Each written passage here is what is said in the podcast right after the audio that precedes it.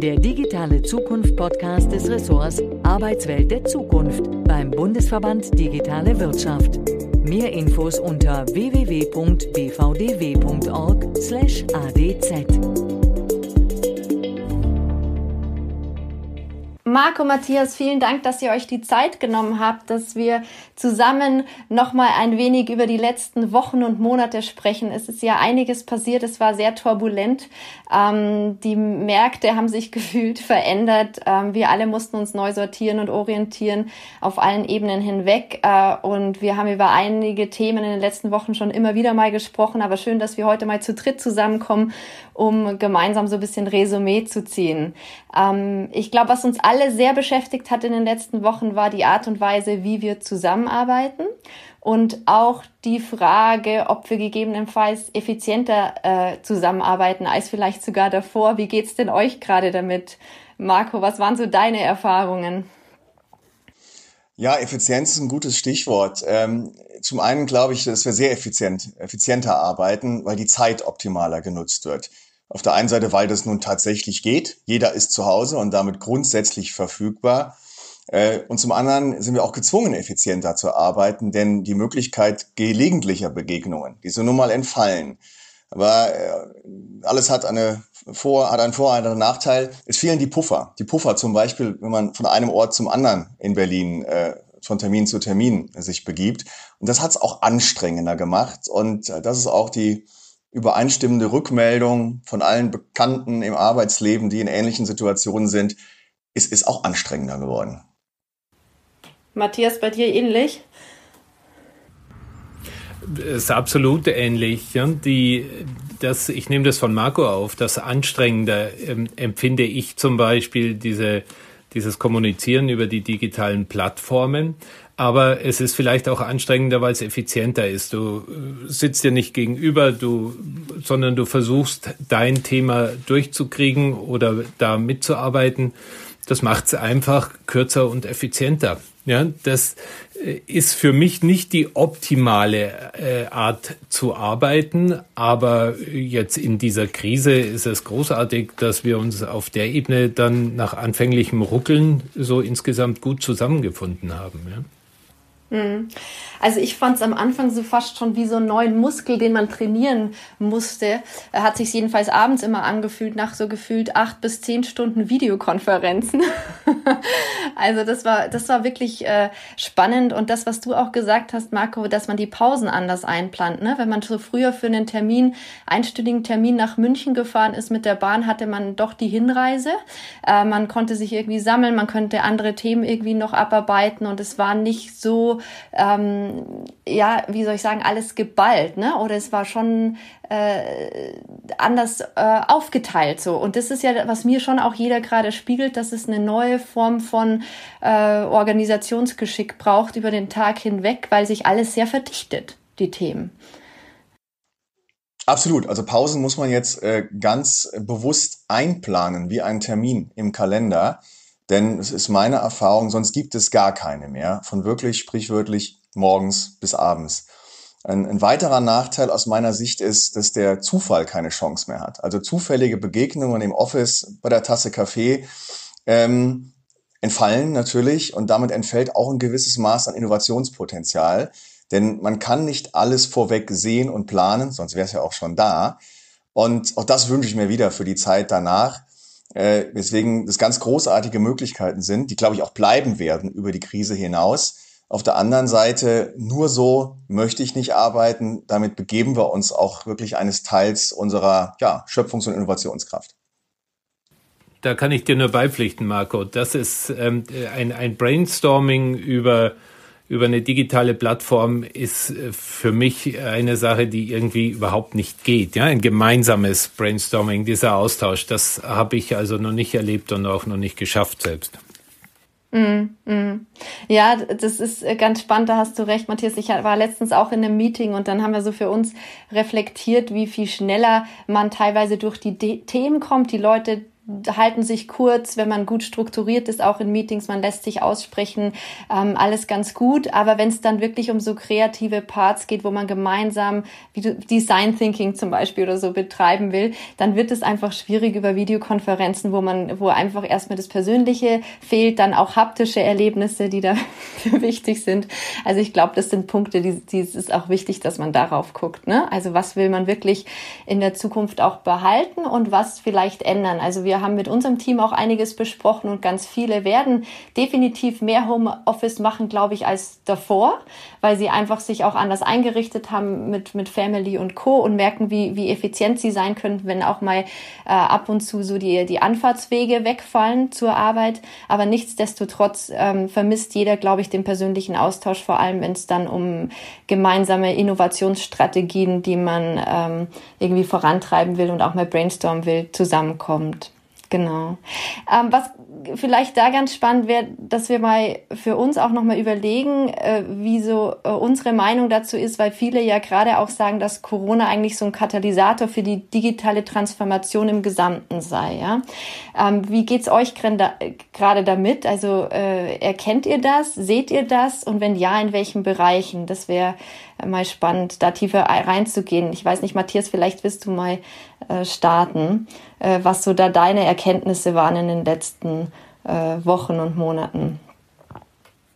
Ja, da, da ich ja äh, nun nicht mehr jeden Tag von acht bis, äh, bis siebzehn Uhr quasi in einem, in, in einem festen Job sitze, ist mir besonders aufgefallen, ähm, dass beim Homeschooling, ich habe mich um meine Tochter in der, in der, im Grundschulalter, die jetzt äh, die Grundschule gerade fertig macht, ähm, äh, gekümmert. Das war anfänglich eine hochenttäuschende Geschichte, weil da überhaupt nichts kam seitens der Schule. Ähm, jetzt im Falle meiner, äh, der Schule, wo meine Tochter ist, kam da nach acht Wochen, also da waren vorher zwei Wochen in Hamburg die Skiferien und dann kamen sechs Wochen Lockdown und nach acht Wochen hat sich kurz bevor die Schule wieder losging, die Klassenlehrerin meiner Tochter erstmals über Zoom äh, gemeldet und das organisiert. Das ist... Ähm, Ja, das ist äh, schwierig, ist aber ein Katalysator, weil ich ganz sicher bin, dass sonst gar nichts passiert wäre. Und ähm, im Austausch, im kritischen Austausch auch mit dieser Schulleitung, wo sie dann auf eine weiterführende Schule geht oder so, merkt man, dass die tatsächlich gearbeitet haben in den letzten Wochen in den Schulen. Da sind die sehr uneinheitlich unterwegs, äh, teilweise von Schule zu Schule, aber überall geht es jetzt nach vorne. Überall wird jetzt er, äh, erkannt, wo die Probleme liegen. Also die liegen ja teilweise in der, in der äh, Ausbildung der Lehrer, die nicht dafür, äh, die nie stattgefunden hat oder die sich nie in diesem äh, Bereich weitergebildet haben. Andererseits liegt es dann vielleicht äh, daran, dass äh, Schüler äh, nicht die richtige Ausrüstung haben et cetera. Überall ist das Thema jetzt erkannt und redet man plötzlich von einem Digitalpakt, wo man ja, wenn man ein vernünftiges Konzept macht, auch Geld kriegen kann. Das ist eindeutig für mich die, die am deutlichst, für mich persönlich die am deutlich sichtbarsten äh, Entwicklung gewesen, wo Corona äh, katalysatorische Wirkung hat. Marco, siehst du das genauso?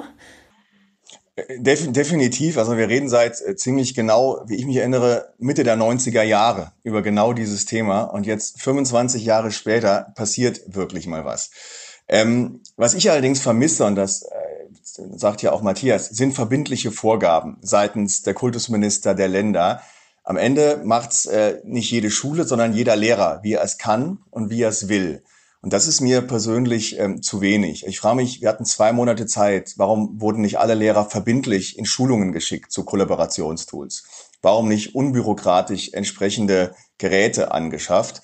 Also bei uns ist der englische Unterricht per Videokonferenz und der Deutschunterricht äh, meines sechsjährigen Sohnes, äh, der kommt mit dem Fahrrad äh, daher. Und ähm, das zeigt ja die Diskrepanz äh, doch sehr deutlich auf. Ähm, im Unterschied zu Unternehmen, Schule kann nicht pleite gehen, ja, und daher fehlt, glaube ich, dieser Druck, ja, seitens, äh, seitens der Politik, da mehr zu machen. Ich bin froh, dass jetzt endlich was passiert, aber ich glaube, da hätte noch mehr passieren können und ich erhoffe mir, wenn das vorbei ist hier alles, dass man es nicht wieder gleich vergisst, Äh, denn ungeachtet äh, einer Viruspandemie ist es ein Thema, über das reden wir seit mehr als zwanzig Jahren. Darf ich da noch ein positives Beispiel geben, Anna, äh, an der Stelle vielleicht für das Unternehmen, für das ich zuletzt gearbeitet habe, mit dem ich immer noch in Verbindung äh, bin. Die haben eine Woche vor dem Lockdown einen Versuch gemacht und alle nach Hause geschickt ins Homeoffice, um das auszuprobieren. Ja, man wusste ja nicht, dass dieser Lockdown dann kommt.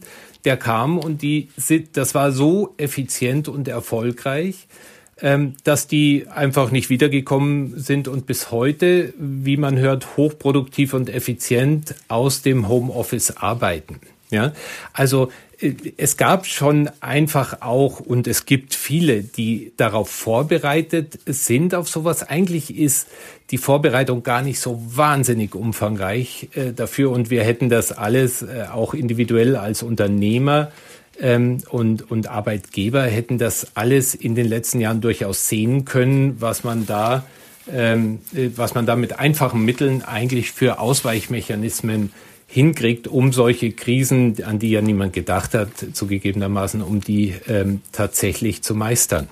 Also es gibt das, ich glaube, wir sehen es auch in der Wirtschaft, ganz viele Unternehmen, die deutlich schneller natürlich als der öffentliche Bildungssektor et cetera, ähm, die darauf reagiert haben. Ja? Man sieht es auch beim privaten Bildungssektor im Übrigen, bei den Privatunis, die haben alle sofort umgestellt. Ja? Also da weiß ich von keiner, die das äh, nicht gekonnt hätte. Ja, also da kann man ja dann schon eigentlich sagen, die Not macht erfinderisch, ne? Und auch ein positiver Boost, den wir da teilweise erleben in Bereichen, wo wir vielleicht noch ein paar Jahre mehr äh, gewartet hätten, ne? Marco, das, was du am Anfang meintest, weil genauso geht's mir auch ein bisschen, zu sagen, wir reden schon so viele Jahre über diese ganzen digitalen Transformationen und was gemacht werden müsste und was ist wirklich gemacht worden, und dann kommt eben so ein äh, externer Einfluss oder eine Krise von außen und dann muss man reagieren. Also das ist was, was ich schon in einzelnen Bereichen auch erlebt habe, was die Arbeitswelt betrifft. Wir haben vorhin über die Zusammenarbeit gesprochen und auch generell, wie man sich eben auch organisiert äh, mit digitalen Tools, mit äh, mobilen Devices. Also es gab ja auch echt noch Geschichten jetzt in den letzten Wochen und Monaten, dass ganze Ministerien bei uns noch nicht mal die Leute heimschicken konnten, weil die keine Laptops hatten. Ja, also wenn man sowas hört, dann merkt man natürlich, wir haben Aufholbedarf. Ähm, wenn wir hören, dass äh, immer noch natürlich Faxgeräte in Büros stehen, und nicht längst alle über DocuSign ihre Dokumente unterschreiben, rumschicken, es effizienter, einfacher machen, man nicht mehr Weg zum Notartermin, alle anwesend sein müssen, wenn wir nicht für einen Ein-Stunden-Termin wirklich von Berlin nach München fliegen müssen, sondern uns kurz digital zusammenschalten. Das sind für mich schon so ähm, Katalysatoren und Booster, die zum Positiven äh, sich gewandt haben. Ich habe auch viele Firmen erlebt, die Jahre über äh, nachgedacht haben, welche, sei es von Google Suite bis hin zu Microsoft Teams oder was auch immer einführen, und dann aber innerhalb von drei Tagen ging es dann doch für zwanzigtausend Mitarbeiter es auszurollen. Also äh, da sehe ich äh, viel Positives, was da passiert ist, aber gleichzeitig zeigt es uns auch ganz, ganz viele Versäumnisse, wie ihr das gerade im Bildungsbereich ja auch beschrieben habt. Ne? Wo müssen wir aufholen? Wo haben wir eben es nicht geschafft, da irgendwie ähm, reagieren zu können in einem in einer ja, Schnelligkeit, die wir gebraucht hätten? Und ich Ich glaube, das ist wichtig, dass man da eben jetzt hinguckt. Also einmal, ne, ah, was wollen wir behalten, weil es sich absolut gut anfühlt, äh, was wollen wir vielleicht nicht mehr, aber was brauchen wir vor allem in der digitalen Welt, dass, wenn solche Themen von außen wieder auf uns einwirken in der Zukunft, wir einfach super schnell reagieren können. Wenn ich dir da äh, dich nochmal unterstützen darf, das ist ähm, ja wirklich dieses Positive aus der Krise. Ich finde, es kribbelt richtig in den Fingern, was man jetzt machen Ähm, darf und machen kann. Und das ist das Wichtige jetzt, wenn wir von einem, von einem Wiederaufbauprogramm, das Macron und, und Merkel irgendwo angedacht haben, von fünfhundert Milliarden, wenn man davon spricht, dann muss es jetzt einfach darum gehen, diese Strukturen äh, zum Digitalen hin zu verändern. Alles das, was man in den letzten zwei Jahrzehnten versäumt hat, wo wir uns den Mund vom Verband her fusselig äh, geredet haben, ähm, da müssen die Gelder rein, und da sage ich ganz deutlich, das darf nicht in eine Abwrackprämie für eine, für eine Industrie gehen, die Riesenversäumnisse hat, sondern das muss Aufbau äh, digitaler Systeme äh, als Überschrift haben. Ja? Und ich glaube, da, wenn wenn dafür Geld zur Verfügung gestellt werden, dann haben wir eine Riesenchance, aus aus dieser Katastrophe, aus dieser wirtschaftlichen Katastrophe auch irgendwann wieder rauszukommen. Ja. Absolut, und vor allem, dass Geld an der richtigen Stelle ankommt, dass wir ins Tun kommen und nicht uns in bürokratischen ähm, Dschungel verlieren. Ja, also ich glaube, das ist ganz, ganz wichtig zu gucken, wo werden die Gelder jetzt wie verteilt, sodass die, dass wir schnell ins Tun kommen und dass wir die, die richtigen Leute an der richtigen Stelle mobilisieren, weil wir haben die in Deutschland. Ja, wir haben die Digitalpioniere, wir haben die Experten, wir wissen eigentlich, was zu tun ist. Dasselbe geht ja auch immer um die ganze Thematik rund um K I, künstliche Intelligenz. Wir merken gerade, wo wir da stehen. Wir könnten längst die besten Auswertungen weltweit und global im Gesundheitsbereich haben, wie wir sie jetzt zu Zeiten von Corona bräuchten. Die richtigen Statistiken, die richtigen Auswertungen, die richtigen Korrelationen. Also da merken wir einfach unsere Versäumnisse bzw. unseren Aufholbedarf. Und ich glaube, das ist ganz wichtig, dass wir uns als Verband da eben dementsprechend positionieren, ne? Und auch sagen, genau da müssen wir jetzt hingucken, wo es weh tut. Ja, genau. Ich glaube, Unternehmen können sicherlich viel erreichen, ne, aber sie brauchen natürlich auch die nötigen Rahmenbedingungen. Was denkt ihr denn, welche Rolle da auch die Politik spielen muss, ähm, wenn es darum geht, eben die Innovation zu fördern, zu unterstützen oder erst überhaupt zu ermöglichen? Marco, was denkst du? Der kommt natürlich eine große Rolle zu, und zwar im Aktiven, aber wie auch im, im Gewähren lassen. Ähm, also wenn wir an Digitalisierung und dann natürlich auch zwangsläufig nicht nur die Digitalisierung des Tuns, der Workflows, sondern auch des Geschäftsmodells denken, dann war und ist und bleibt die Grundvoraussetzung ein flächendeckendes Breitbandnetz in Deutschland. Und wir wissen alle, dass wir da keine Führungsposition weltweit und auch nicht in Europa einnehmen. Ich bemühe immer das schöne Beispiel, weil es so plakativ ist. Wenn wir beim Wasser- und Stromausbau in Deutschland das gemacht hätten wie beim Breitbandausbau, dann gäbe es heute noch zahlreiche Menschen, die in Deutschland kein Wasser und Strom haben. Denn im Wettbewerb kann das alleine nicht funktionieren. Hier ist der Staat gefordert und muss investieren. Und ansonsten brauchen wir vielleicht noch ein bisschen weniger Regulierung, ähm, nämlich was das Thema Arbeitszeit, Arbeitszeitflexibilität angeht. Ähm, wir haben alle gelernt jetzt, dass wir anders arbeiten müssen, aber auch anders arbeiten wollen. Vereinbarkeit, Familie, Beruf.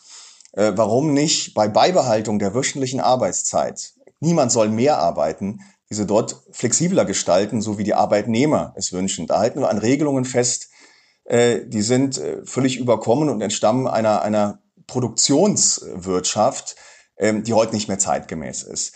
Klar gibt es Bereiche, da muss das seitens des Staates reguliert, weil geschützt werden.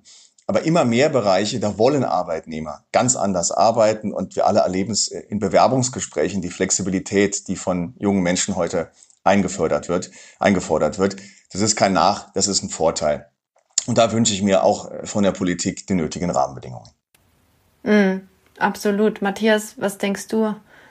Du, ähm, kann ich Marco natürlich nur beipflichten. Ich äh, sehe da auf der anderen Seite eben auch gerade wieder Riesenchancen. Marco weiß das, äh, wie wir, wie viel wir mit ähm, die sogenannten Digitalpolitikern über die Jahre gesprochen haben.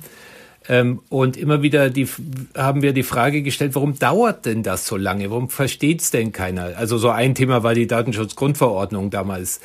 Ähm, und da sagte, ist mir noch gut im Kopf, ein Fraktionsmitglied sagte, ähm, du, wir haben hundert Leute in der Fraktion, das jetzt mal äh, genommen, aber zwei wissen über die Themen Bescheid. Ja, das geht jetzt nicht mehr. Vorher haben wir über, äh, wir als Verband und alle anderen auch, haben äh, über ein theoretisches Gebilde gesprochen, wie es in China ist und wie es in den Skandis ist und äh, schaut mal nach Estland und so. Das war so weit weg. Jetzt heißt es, nein, es gab Corona, es ist da, es muss jetzt für uns da sein. Und das finde ich ähm, auf der politischen Seite die die das ganz Positive oder die die Chance, dass die sich jetzt mit diesem Thema abseits von Theorien beschäftigen, und zwar flächendeckend. Und ich glaube, das wird passieren, weil die Öffentlichkeit entsprechend Druck ausüben wird, dass solche Gelder jetzt richtig allokiert werden, wie sie dann äh, möglicherweise zur Verfügung gestellt werden.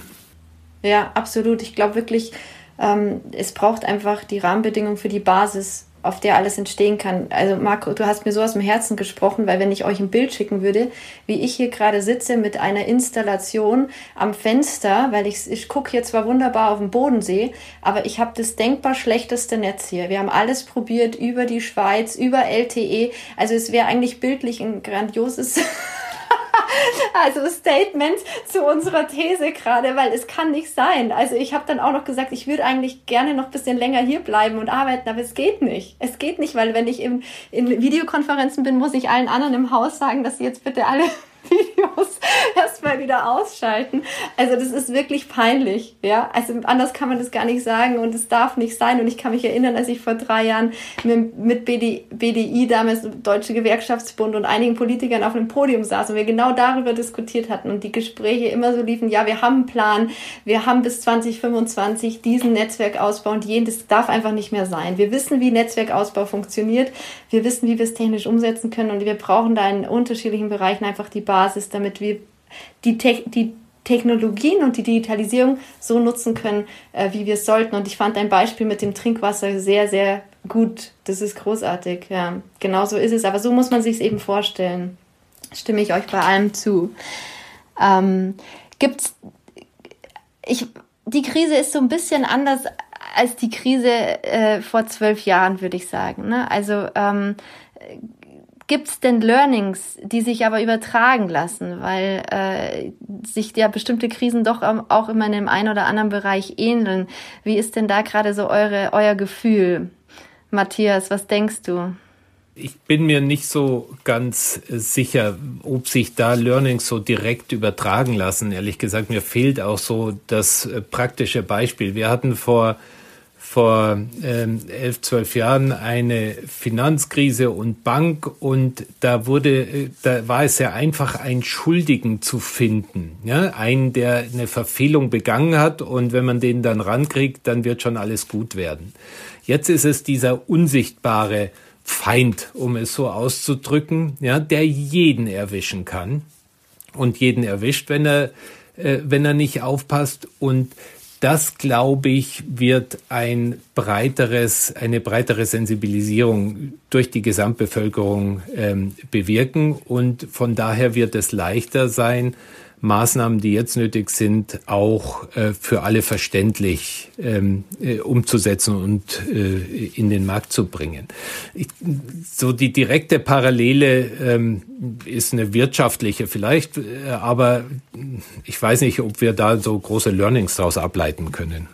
Ja, können wir denn was, also gibt es Dinge, die wir auf keinen Fall vielleicht wiederholen sollten, also die wir in der letzten Krise gemacht haben und dann jetzt auf keinen Fall irgendwie machen sollten, oder?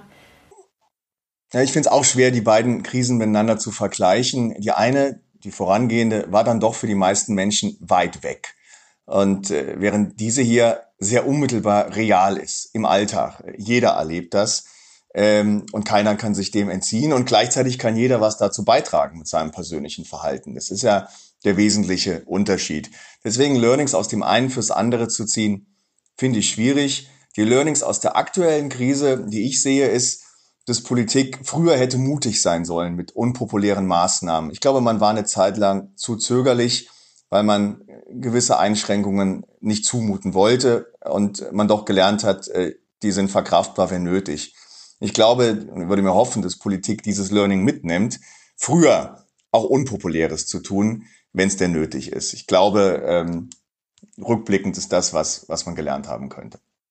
Ein Learning sicherlich ist es, äh, glaube ich, dass wir dieses Unterstützen der, äh, der alten Industrien, wie wir es vor zwölf Jahren getan haben, mit dem Bankensektor et cetera, dass das zweifellos deutlich differenzierter stattfinden muss. Ich habe das vorher schon gesagt. Eine Abwrackprämie wäre für mich eine Wiederholung der Fehler, die wir gemacht haben in der letzten Finanzkrise, wo wir keine durchgreifenden strukturellen, äh, strukturellen äh, Veränderungen letztendlich umgesetzt haben, sondern nach ein, zwei Jahren wieder zum, ähm, zum Status quo übergegangen sind. Ja, wir haben bewahrt. Jetzt müssen wir Auch, und das ist das, was Marco sagt, das ist einfach, das wird unpopulär sein in viele Richtungen. Jetzt müssen wir sagen, nee, ähm, jetzt sieht das anders aus. Ja, jetzt ist Veränderung angesagt. Und äh, wenn ihr die, das letzte Jahrzehnt versäumt habt, äh, nach vorne zu schauen, strategisch euch richtig einzuordnen, dann ist es jetzt zu spät. Ne? Dann wird jetzt der Preis bezahlt. Das ist schwierig, weil das meistens mit Arbeitslosigkeit und sozialen Verwerfungen verbunden ist und Riesenansprüche äh, moralisch-ethischer Natur auch an die Politik stellt. Ne? Mhm. Absolut.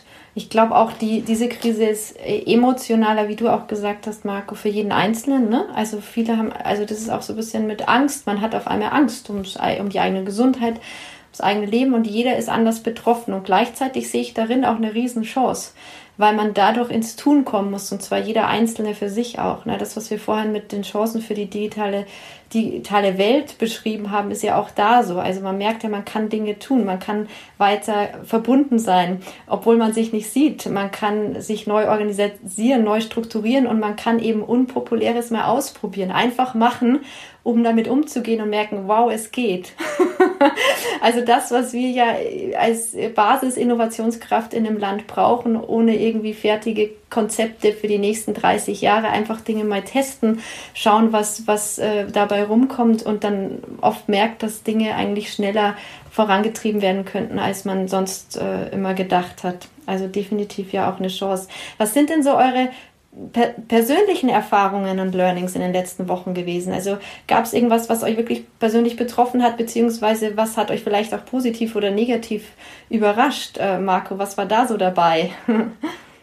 Ja, vielleicht zwei Dinge. Das eine, ähm, auch eine Chance, ähm, ganz persönlich, aber vielleicht auch bei vielen anderen, die Möglichkeit der Rückbesinnung auf das Wesentliche letztendlich mal. Also wir alle haben immer vom Hamsterrad gesprochen, von notwendiger Entschleunigung und das dann doch wieder vertagt. Und äh, diese ja, Notbremsung aus voller, voller Fahrt, die lehrt uns vielleicht dann doch mal, uns ab und zu auf die wesentlichen Dinge im Leben zu besinnen. Das ist zumindest, was ich aus der Krise ja, mitnehme. Und äh, bezogen aufs Berufliche muss ich sagen, ähm, was mich, das, das Positivste, die positivste Erfahrung war der Teamgeist bei uns in der Geschäftsstelle, der Gott sei Dank vorher schon da war, denn den braucht man in der Krise, der entsteht dann in der Regel nicht erst. Und ähm, den kann auch kein Online-Tool und sei es noch so gut ersetzen. Die Kolleginnen und Kollegen haben äh, wie noch nie zusammengearbeitet, äh, sich gegenseitig unterstützt und es ist äh, eine wahre Freude, äh, das mitzuerleben. Und das ist für mich ja das positivste Erlebnis äh, in der beruflichen Sphäre der letzten Wochen. Schön. Matthias, bei dir? Ähm, ich, ich will da gar nicht, ich habe ja so ein paar Sachen gesagt mit, mit Schule oder wo es auch eben geklappt hat im Unternehmen oder so. Aber für mich, das ist jetzt vielleicht ein bisschen so Küchenphilosophie, aber ich, ich habe diesen... Ich freue mich gerade sehr, in Deutschland zu leben wieder, weil es ist so ein positiver Mechanismus. Ja? Wir haben eine Zeit lang gemeinsam Disziplin gezeigt und diesen Lockdown super nach Vorgaben ähm, umgesetzt. Und äh, das, das ist ja so eine, das ist fast eine Tugend. Ja, vor allen Dingen ist es eine Tugend, weil es zeitlich durchaus begrenzt war. Dann wuchs der Unmut in der Bevölkerung über diese Maßnahmen, über natürlich diese Grundrechtseinschränkungen. Und die Politik reagierte darauf. Ich, ich freue mich auch über diesen demokratischen Mechanismus, den wir da haben. Ja, wie gesagt, das ist so ein bisschen Küchenpsychologie, aber ähm, das unterscheidet uns doch äh, sehr von, und, und deshalb leiden ja gerade auch unsere, unsere extremeren Brüder, äh, politischen Brüder in ihren Umfragewerten sehr. Das freut mich, das hat mir Spaß gemacht und ich finde, wir gehen jetzt auch gemeinsam als Deutschland zusammen, als Europa vielleicht den richtigen Weg nach vorne und machen da jetzt, es ist ein bisschen lebendiger geworden, was dieses Europa eigentlich bedeutet. Wir haben es gesehen, es ist uns gar nicht so viel wert am Anfang, aber ich glaube, die Wertschätzung fängt jetzt an zu wachsen. Und auch da haben wir eine Chance, das richtig ähm, in die Zukunft zu führen, auf einer, auf einer anderen emotionalen Basis vielleicht oder solidarischen Basis. Ja, das ist einfach meine Hoffnung und ich finde, das hat man an der einen oder anderen Stelle durchaus schon gesehen. Absolut. Ähm, das heißt, so wie ich euch beide verstehe, würde man, würden wir schon einstimmig sagen, ne, wir, wir dürfen positiv auf morgen blicken. ähm, das, glaube ich, ist am Ende schon was, was stehen bleiben sollte, unsere Learnings ähm, zu, zu sammeln, zu lernen, vorauszublicken und zu sagen, hey, wir haben, wir müssen jetzt einfach an den richtigen Stellen die richtige Basis schaffen und dann können wir auf jeden Fall positiv in die Zukunft blicken. Äh, was wäre dann noch so euer Gedanke dazu? Würdet ihr es bejahen auf jeden Fall als Statement, Marco? Ja, unbedingt. Wir, wir können und müssen positiv in die Zukunft blicken. Das ist doch der Ansporn, die Motivation und die Triebkraft Kraft allen menschlichen Schaffens. Wenn wir das nicht tun würden, dann hören wir doch auf zu leben. Und ich glaube, wir haben auch allen Grund, optimistisch zu sein. Äh, äh, ob Betrachtung, wie wir diese Krise gemeistert haben und meistern, aber auch was wir sonst schon alles Gutes geschafft haben. Also das bleibt dabei. Vielleicht ein jetzt erst recht und ein jetzt aber ein bisschen schneller als vorher, was Digitalisierung betrifft. Wir schauen positiv in die Zukunft, auf jeden Fall. Ja, Matthias, siehst du auch so? Du, absolut. Ich habe die letzten Jahre, ich habe es für mich immer die Wohlstandskrankheit genannt, unter der wir leiden, ne? Und die eine Autoindustrie, die wesentliche Entwicklungen verpennt, ähm, Industrien, die wir abwandern lassen und sowas. Ich glaube, wir wachen jetzt und wir müssen aus dieser Wohlstandskrankheit aufwachen, als Einzelne, als Arbeitnehmer, als Arbeitgeber, als Politiker, als Verantwortliche, damit wir aus der Sache rauskommen. Und einmal so eine Zäsur, wie wir jetzt hatten, kann so heilsam sein für uns, dass wir dann einfach wieder diese Stärken, und du hast sie vorher genannt, auch Anna, wir haben ja alles hier. Jetzt setzen wir es halt wieder ein und legen uns nicht zurück und sagen, naja, morgen wird es noch besser als heute. Jetzt müssen wir wieder aufbauen und ich glaube, darin sind wir gut. Ich schaue wirklich mit Kribbeln in den Fingern positiv nach vorne, obwohl das dicke Ende jetzt erst noch nachkommt. Aber genau das ist der Ansporn, dann auch nach vorne zu gehen. Ja, schön und absolut, ich stimme euch auch total zu und ich denke, ähm, auch wenn noch mehr Herausforderungen kommen, ich denke sogar gerne in Utopien. Also wir müssen uns andere Welten und ein anderes Leben und Welt vorstellen können, damit wir nach ihr streben und für sie kämpfen. Und ich glaube, Corona hat uns gezeigt, dass ganz viele Dinge anders gehen und anders möglich sind. Und wenn wir jetzt mit mit diesem Blick, positiven Blick nach vorne äh, weiter gucken und auf morgen schauen, dann werden wir alles, was in der Zukunft an Herausforderungen auf uns reinbricht, handeln können. Lieber Marco, lieber Matthias, vielen lieben Dank für das schöne Gespräch äh, mit euch. Euch und es hat mir unglaublich viel Spaß gemacht, kurz nochmal über die letzten Wochen und Monate zu reflektieren. Danke. Super, danke dir. Vielen Dank dir, liebe Anna. Hat auch Spaß gemacht und äh, sollten wir öfters machen.